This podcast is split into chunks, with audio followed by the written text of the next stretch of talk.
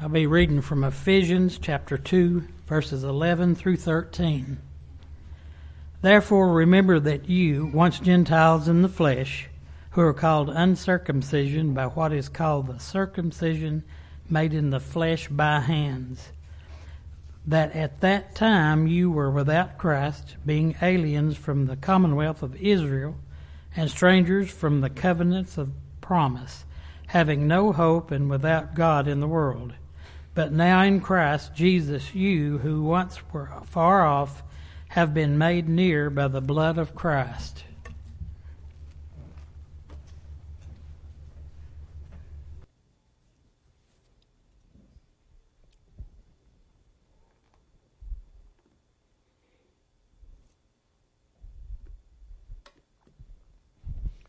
Well, it is so good to see each of you this morning, especially if you're visiting with us.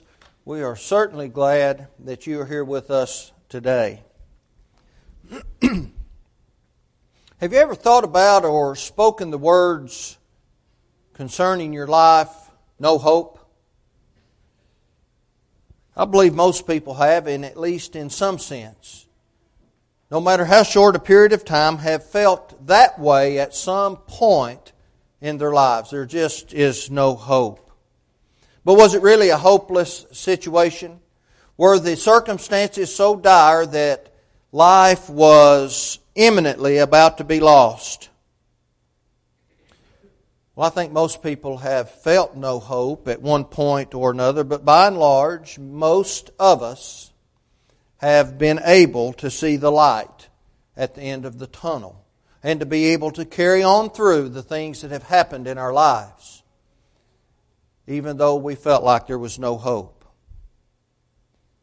Most people have discovered that life is worth living and that there are things in life worth living for. There are people who love us, people who we love, things that we can grab onto, things that we can hold to, things that we can cherish and there was an answer to the problem even when we thought it was unanswerable at first.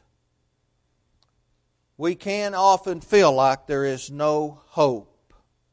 But have you ever wondered why so many people have come to the conclusion that there's no hope while many others have worked through that emotion and that feeling to discover that there actually is some hope?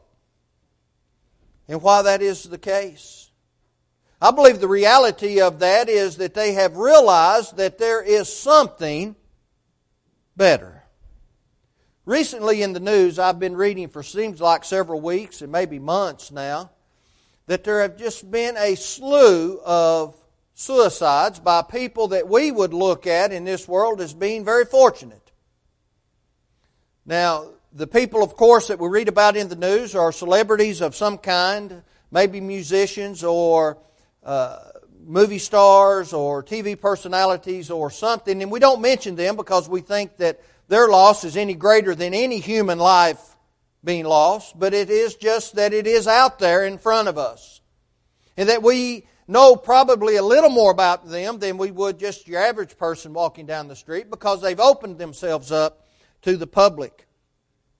Back in 2014, well known actor and comedian Robin Williams died by suicide by hanging himself on August the 11th, 2014. Now, he had some great health issues. He suffered from Lewy body dementia and Parkinson's disease. But you know, when we look at it, there are millions of people in the world that suffer from similar diseases, but they did not decide that there was no hope in this world. They continued to live. So there must be something about this man's life that caused him to come to the understanding that there was no hope and that he needed to simply take his own life. Well, let's back up just a little bit and see if we can be reminded of some things that he told the world about in his life. Back in the 70s and the early 80s, he was addicted to cocaine. But in 1982, he became sober he gave up that lifestyle, or at least he tried to, but in 2003 he began to drink again. And he went into recovery again. But that didn't last as long as he wanted to. Again, in the mid 2014, he began to drink again, and, and of course, ultimately, he took his own life. When we look at his personal life, and I don't pretend to know the details of his personal life, but he was married to his first wife for a period of time, a pretty good period of time. But then he divorced his first wife, but prior to that marriage dissolving, his second wife, who was the housekeeper, the nanny, or something along those lines, became pregnant with one of his children, and so he married her. Well, that marriage did not last either, and he went on to marry the woman who was his wife at the time of his death. There was something missing in his life, something he kept searching for, something that he needed to get a hold of because he felt like there was no hope in his life. The last couple of days, I read in the news about celebrity chef personality Anthony Bourdain. Killed himself on June the 8th. He was found dead, suicide by hanging. He used the belt from his bathrobe from the hotel he was staying in in France. Bourdain was also married three separate times. The first time he was married for, I believe, about 20 years. He was married for a few years after that, which produced an 11 year old child that he left behind, a little girl. And then he was married, or at least had a girlfriend he was with at the time of his death. His life, when you read about his life, was a life of excess and disregard for God and really for man. He's quoted as saying this, referring to religion. He said, Tried and respect it. I respect people that practice as they preach, but hypocritical religious types make me angry. He said, I'm closer to Hitchens' view on this. He's an atheist. Many of the world's ills can be tracked back to religion. That said, I've worked with and have been treated very well by many lovely people who believe in one God or another, and I respect that. Something's missing in his life. Have you ever wondered why someone feels like there's no hope? I have a pretty good idea why Mr. Bourdain felt like there was no hope. In his book, Kitchen Confidential, he wrote about working in the culinary industry, and he said, We were high all the time, sneaking off to walk in the refrigerator at every opportunity to conceptualize. Hardly a decision was made without drugs, cannabis, methaqualone, cocaine, LSD, psilocybin, mushrooms soaked in honey and used to sweeten tea, secobarbital, Tuinal, amphetamine, codeine, and increasingly heroin, which would send a Spanish speaking busboy over to Alphabet City to get. Something missing in that life. That sounds like a life to me of no hope. You know, many people in the world take their own lives or they live lives that are miserable because in their minds they have no hope in this world. Now, one aspect of that is true. Without God, without the underlying belief in Christ Jesus, His sacrifice for humanity, and exactly what that belief can lead to, without all of that, there is no hope in this world. But you know, even if someone has all of those beliefs, and they truly have that sentiment in their hearts, and they believe in God, they believe in Christ, and they are New Testament Christians, but if they have chosen anything in this world above and beyond God to try to fill some kind of void in their life, to be able to reach out and have some kind of semblance of hope, they're looking in the wrong place and they too have no hope in this world. If that's what they're doing. Just as those of whom we have spoke this morning, those kinds of people have no hope in this world because they're separated from God. Now, we can find ourselves in positions of feeling like there's no hope in this world, but we don't have to. We can prevent that. But in order to do that, we must be willing to submit to the God of heaven. We must be willing to allow Him to fill the void in which we have discovered is in our lives. It's just like the man who the Lord said the spirit, the evil spirit was cast out of him, but his insides, his spiritual man was like a house had been swept clean and empty. And nothing else took the place of that wicked spirit, so he came back and brought seven other wicked spirits with him. And the man was worse off than he was before because he did literally have a hole inside of his life. We have to be able to please God, and God has provided all of us, Peter said, that pertains unto life and godliness through the knowledge of Him that hath called us to glory and virtue. 2 Peter 1 3.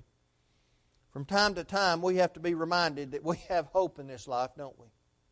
From time to time, we have to be reminded to look around and see exactly what we have for which to hope and that grounds us in this life, and what the result of that hope can be if we will access it. To do that, let's examine Paul's statements to the Church of Christ in Ephesus.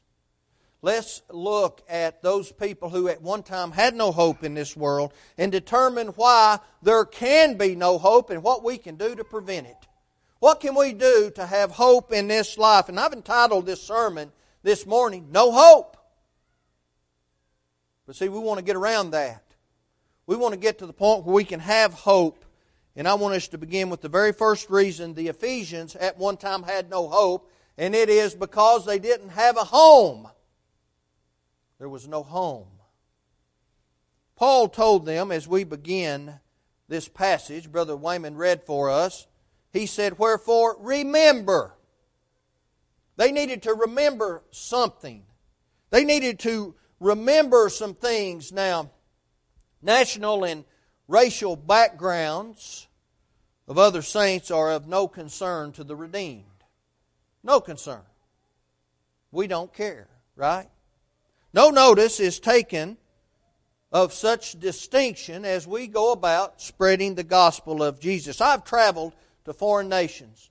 I've spoken to foreign people who are of different nationalities and race. And, and do you know what stuck out in my mind of our differences? Nothing other than the fact that we had different religious beliefs. I was trying to teach the gospel of Jesus Christ to people who were Hindus, people who were Muslim, people who were of various man made denominations in the world, and that was the difference I focused on. The redeemed could care less what racial background or ethnicity someone else is. However, Paul did call to attention some differences. The fact that prior to their conversions, they were Gentiles, they were not Jews. He said they were called the uncircumcision by the Jews who were called the circumcision. There was some problems there. There was some hatred there. But under the gospel system, there is no difference. There's no difference from one person to the next person. And for them to be able to truly appreciate what they had in Christ, they had to be reminded. They had to be reminded. Now, those who we spoke of earlier, who took their own lives, could be described in a similar way. The previous conditions were something that they wanted to get away from. They wanted to avoid. Those Gentiles, those Gentiles who at one time were, were not members of the Lord's church, they didn't have a relationship with God before they obeyed the gospel. They were living in this world without the gift of life that God offered them through Jesus Christ, and they were just doing whatever it is they wanted to do. And that formed inside them an emptiness that only God can fill. And those people had to be reminded, explaining the peace that of God that we have through the faith of Jesus Christ. Paul said telling those in Rome, he said, Therefore, being justified by faith, we have peace with God through our Lord Jesus Christ. Romans 5, beginning with verse number 1. By whom also we have access by faith into this grace wherein we stand, and rejoice in hope of the glory of God, and not only so, but we glory in tribulations, also knowing that tribulation worketh patience, and patience experience, and experience hope, and hope maketh not ashamed, because the love of God is shed abroad in our hearts by the Holy Ghost, which is given unto us. For when we were yet without strength, in due time Christ died for the ungodly. That is what our hope rests upon. Later on, Paul would talk about the ungodly having no hope, Romans 6:23 when he said, "For the wages of sin is death, but the gift of God is eternal life through Jesus Christ our Lord." They had no hope because they had no home. They had no home because they were not children of God in any sense of the word. They had not given themselves. Now, in times past, they didn't have that covenant relationship but they should have still followed after the laws of God. They had no hope because they had no they had no home. And Paul wanted to remind them of what caused that, and that was rebellion. Rebellion. The rebellion prior to obeying the gospel is described first as without Christ. They didn't have Christ. They were on the outside of Christ, separated from all spiritual blessings, Ephesians 1, verse 3. But every soul that has ever been lost, or whoever will be lost, no matter what time period in which they lived, is outside of Christ. The examples of Robin Williams and Anthony Bourdain point to that. Being outside of Christ, not having a belief in God, only living life to, to satisfy self. They took their own lives because they felt like there was no hope, and there wasn't any hope in their lives because they didn't have God in their lives. They didn't have Christ in their lives. They had chosen to be outside of Christ, and their lifestyles attest to that. It is so sad when we look around the world and we see people like that who are just throwing their lives away and they're placing themselves in positions to have no hope in this world. There, that has got to be the worst feeling in the world. And it's heartbreaking because it didn't have to be that way.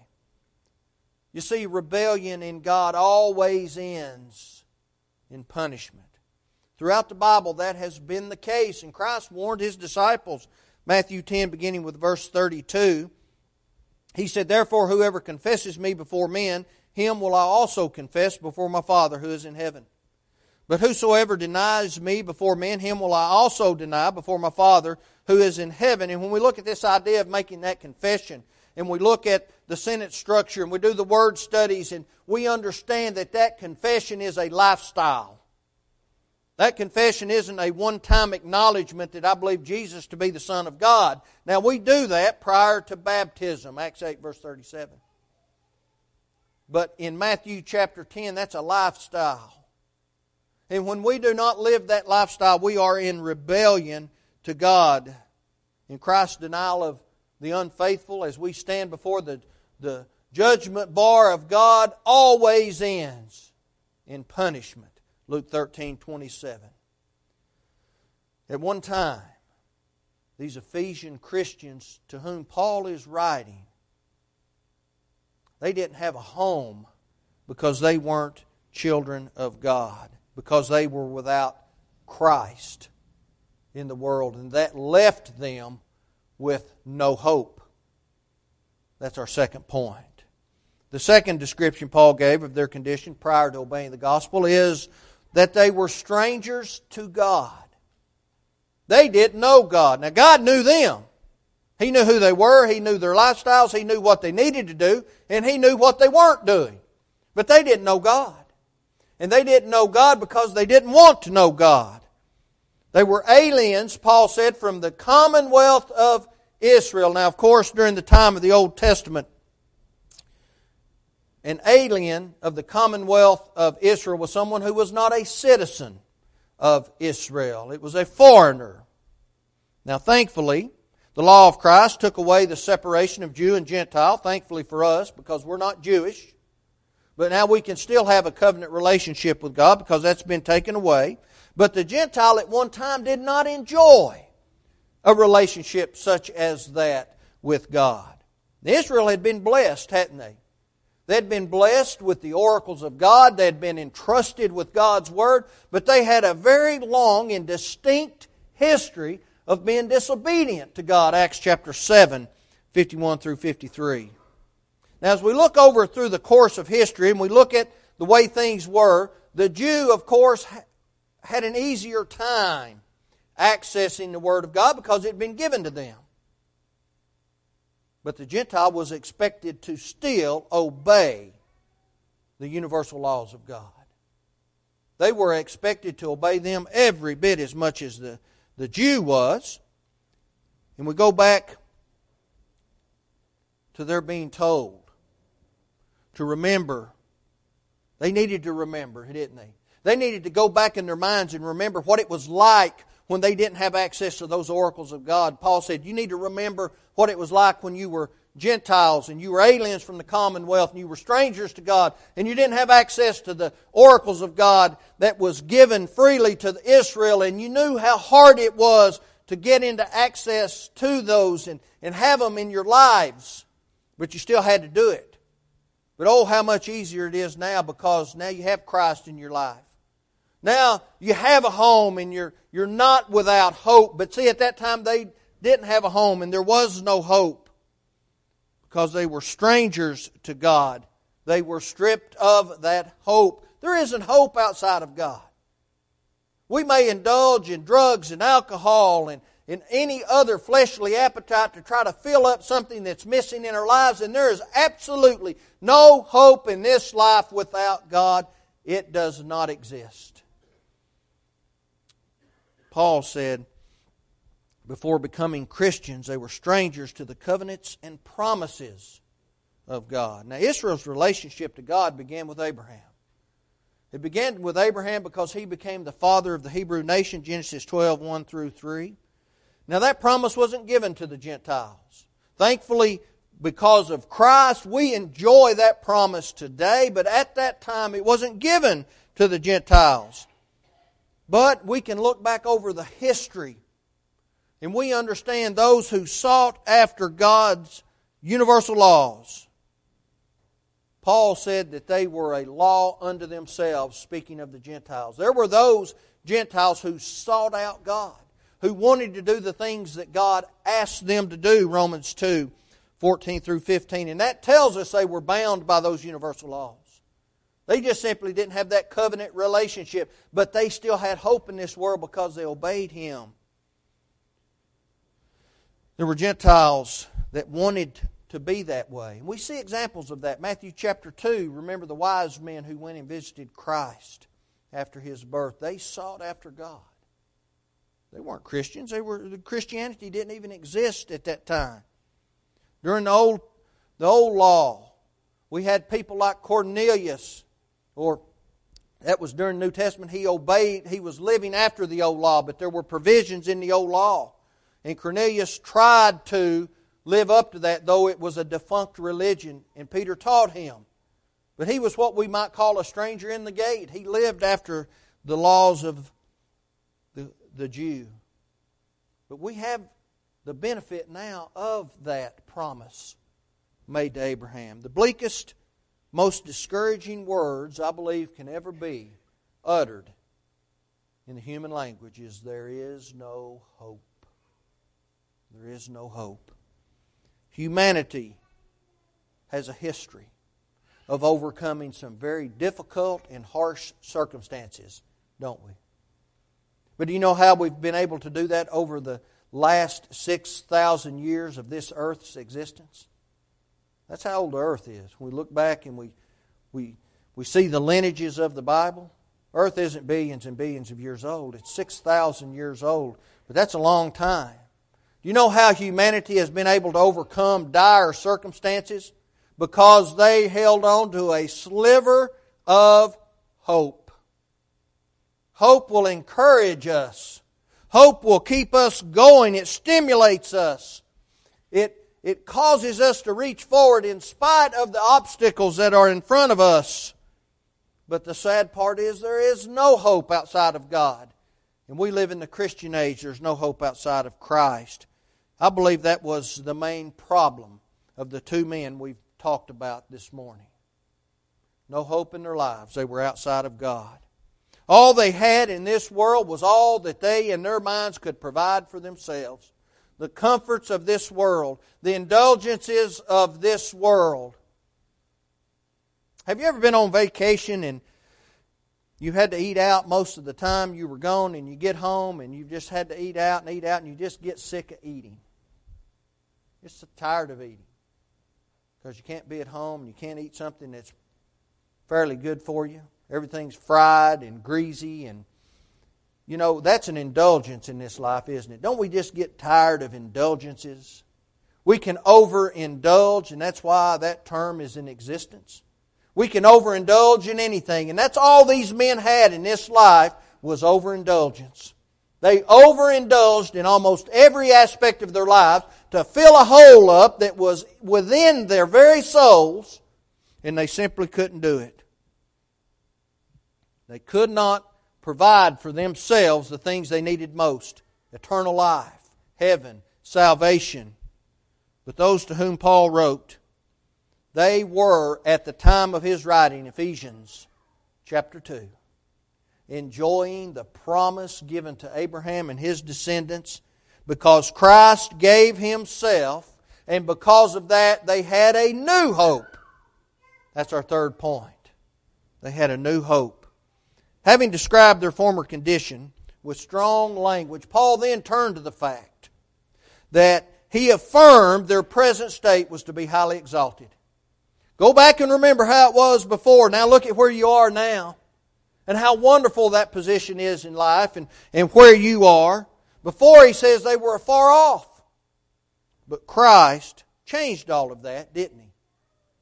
Peter described for us the preciousness of that very gift. Read with me 1 Peter 1, beginning with verse 18.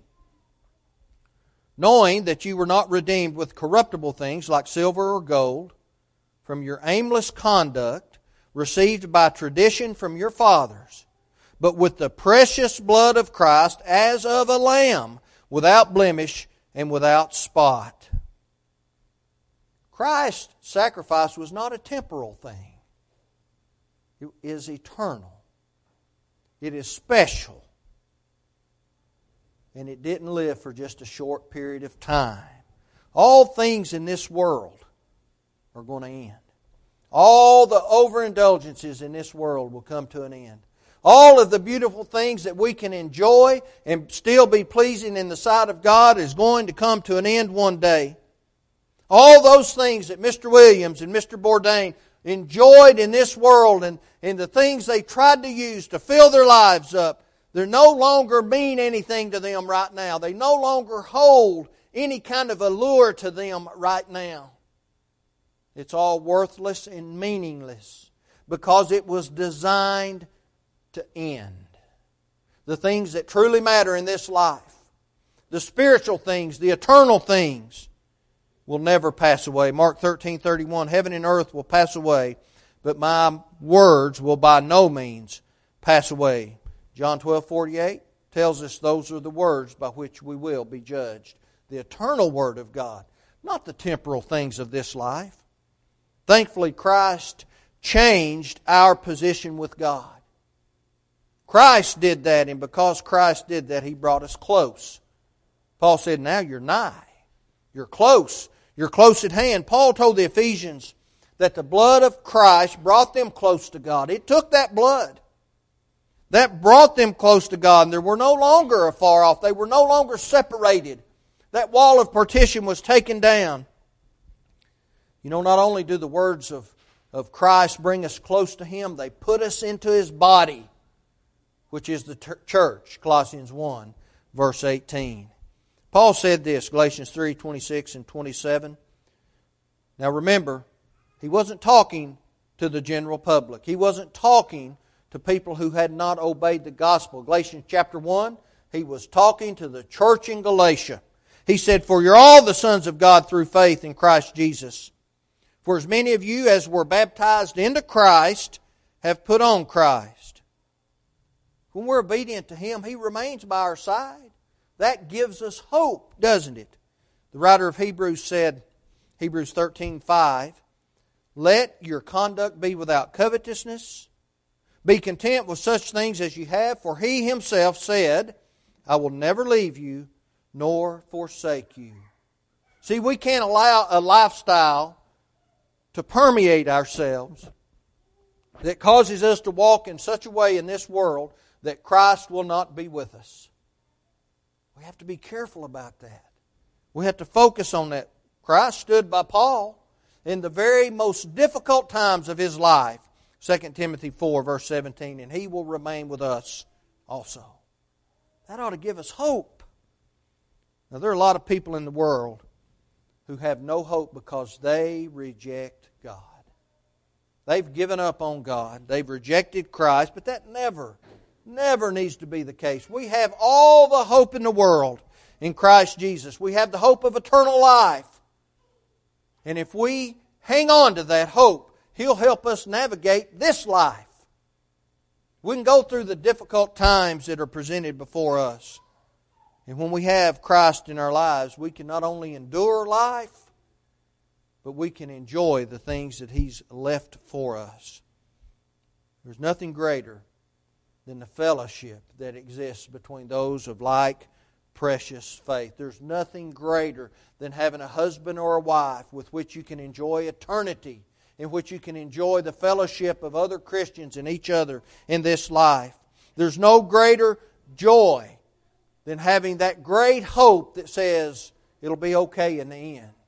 No matter what happens in this life, it'll give us the strength to carry on. The writer of Hebrews said, Now faith is the substance of things hoped for, the evidence of things not seen. Hebrews 11 1. When we long for the heavenly home, we have the reasonable expectation that we can have that. Now, that's the substance. The substance is belief on Jesus Christ that He is who He said He was. And when we believe that He is who He said He was, John 8 24, we'll willingly repent of our past sins. We'll turn our lives over to God. We'll get rid of the overindulgences in this life. We'll focus on Him. We'll repent of those things. Acts 3, verse 19. We'll willingly make that good and great confession that Jesus Christ is the Son of God. Acts 8:37, then we will live that confession. Matthew 10, 32 and 33. When we do that and we continue to live that way and we endure to the end, Matthew 10 22, He will provide for us a home in heaven. But that takes being immersed in water to wash away all of those past sins. Unless we get rid of the sin, we can't have eternal life. Acts 22, verse 16. And then we'll maintain and we'll keep going and we'll have hope. And that only happens through obedience to what He's left for us to do. If you, if you feel like you're in this world and you have no hope because of things that have happened, you haven't obeyed the gospel, there's hope. Christ is there. God has provided that for us. If you've never obeyed the gospel, take those steps today. Do that, and you'll have a whole bunch of people who'll be your brothers and sisters in Christ. If you have done that and you've become unfaithful, come back to God today. Renew your hope in Christ that He'll save us in the end. If you have need to do that at this time, let that be known as we stand and as we sing.